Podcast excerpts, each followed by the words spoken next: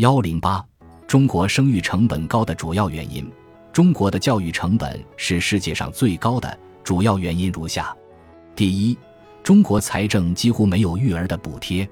中国刚刚从限制生育的政策变为鼓励生育的政策，补贴生育的政策还没有真正落地。而绝大部分发达国家都会用 GDP 的百分之一至百分之三补贴有孩子的家庭。粗略的算一下。如果每年政府拿出百分之一的 GDP 来补贴有孩家庭，按照每年七千分号的出生率，将百分之一的 GDP 分摊到七千分号的人口身上，就可以把养育成本倍数降低一点四。因为百分之一除以七千分号就是一点四。如果拿出 GDP 的百分之三来鼓励生育，就可以把养育成本倍数降低四点二。有关鼓励生育政策的分析，我们会在后面详细论述。第二，中国的教育成本偏高。中国至今还在实行九年义务教育，而大多数国家已经实行十二年甚至是十五年的义务教育，还有很多国家有大量的政府补贴的托儿所，所以中国的学费支出是比较高的。另外，更多的费用可能是补课的费用，即使在双减新政下。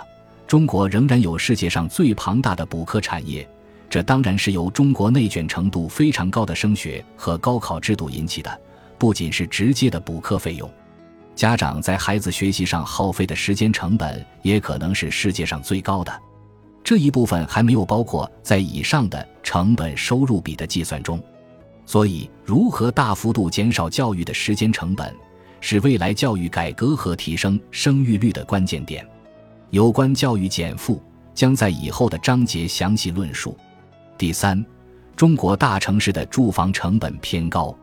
从平均意义上来说，住房成本一般占人均消费的十五和十三。全国的平均生育成本是五十万元左右，那么住房成本就为十万至十五万元。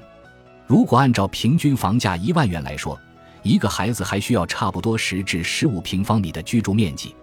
但这是全国的平均水平，对于高房价的大城市的年轻人来说，尤其是还没有买房的年轻人，这个住房成本是被严重低估的。以北京为例，生育成本差不多是一百万元，如果按照住房成本是总体成本的十四来算的话，那就是二十五万元。这个数字是个平均成本，对已经在北京有房或者有多套房的原住民来说。多一个孩子并不会多太多的成本，但对还没有买房而在北京工作的年轻人来说，可能是严重低估了。因为按照每平方米五万至十万元的平均房价来算的话，他们只能买三至五平方米的房子，这对一个孩子来说是不够的，其至少需要十至十五平方米。所以，对还没有买房的北京年轻人来说，一个孩子的住房成本可能不是二十五万元。而是五十万至一百五十万元，这对一般工薪阶层来说是很重的负担。因此，中国大城市的高房价也是推高生育成本的重要因素。有关房价和相关政策将在以后的章节详细论述。总的来说，生育成本相对于人均 GDP 的倍数越高，意味着养育压力越大，生育率也往往越低。由于教育、住房的成本高。且政府的鼓励生育政策还在完善，逐步落地。中国的生育成本几乎是全球最高的，在世界范围内，养育成本倍数越低的地方，生育率越高。北欧国家由于政府的补贴福利和较低的住房与教育成本，养育成本比较低，生育率比较高。但也有例外，新加坡的直接养育成本不高，但生育率还是很低。这很可能和新加坡非常高的升学考试压力有关。虽然家长的直接生育成本不高，但是教育的时间成本很高。中国的直接生育成本是世界上最高的国家之一，教育的费力度和时间成本也非常高。所以这就解释了为何中国的生育率已经低于新加坡，尤其是中国的大城市的生育率。如二零二零年上海和北京的生育率分别仅为零点七四和零点八七。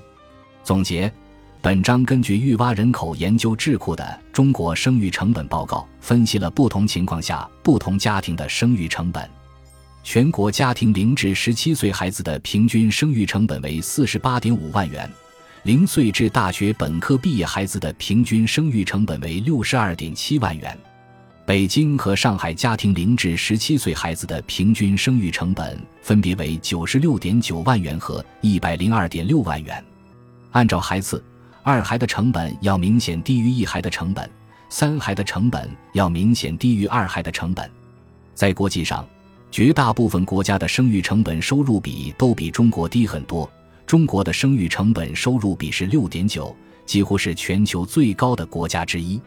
中国生育成本高的原因是教育和住房成本偏高，以及国家的补贴还未落地。本章还分析了时间成本和机会成本。